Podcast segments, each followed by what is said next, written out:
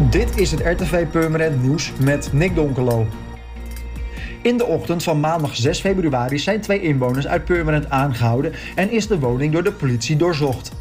In de woning werd 20.000 euro aan contanten aangetroffen. De contanten zijn in beslag genomen. Ook werden er twee voertuigen in beslag genomen. Het ging hierbij om een personenauto en een bromfiets. Beide voertuigen vertegenwoordigen een waarde van ongeveer 30.000 euro. Gisteravond heeft het televisieprogramma Opsporing Verzocht aandacht besteed aan de geweldsexplosie in de nacht van 12 op 13 november aan de Mosselbaai in Purmerend. Een 19-jarige Amsterdammer raakte erbij zwaar gewond.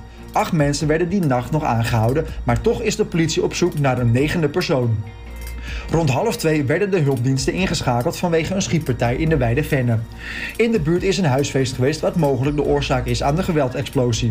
Er is gevochten, iemand heeft met een alarmpistool in de lucht geschoten en daarnaast heeft iemand het slachtoffer neergestoken.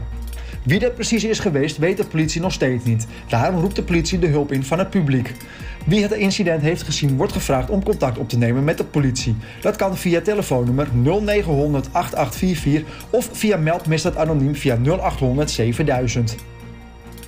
In het leegstaand voormalig schoolgebouw aan de Mercuriusweg in de Weermolen komen tijdelijk vluchtelingen uit Oekraïne te wonen. Het gaat om maximaal 75 vluchtelingen.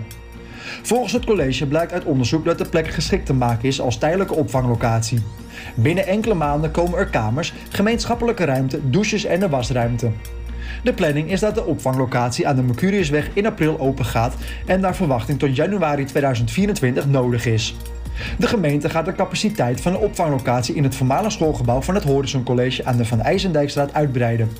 Op de begane grond en de eerste etage komen in totaal 17 wooneenheden extra voor ongeveer 70 personen.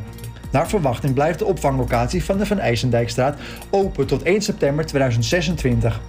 Na sluiting van de opvanglocatie is er de mogelijkheid dat wooneenheden beschikbaar komen voor woningzoekenden.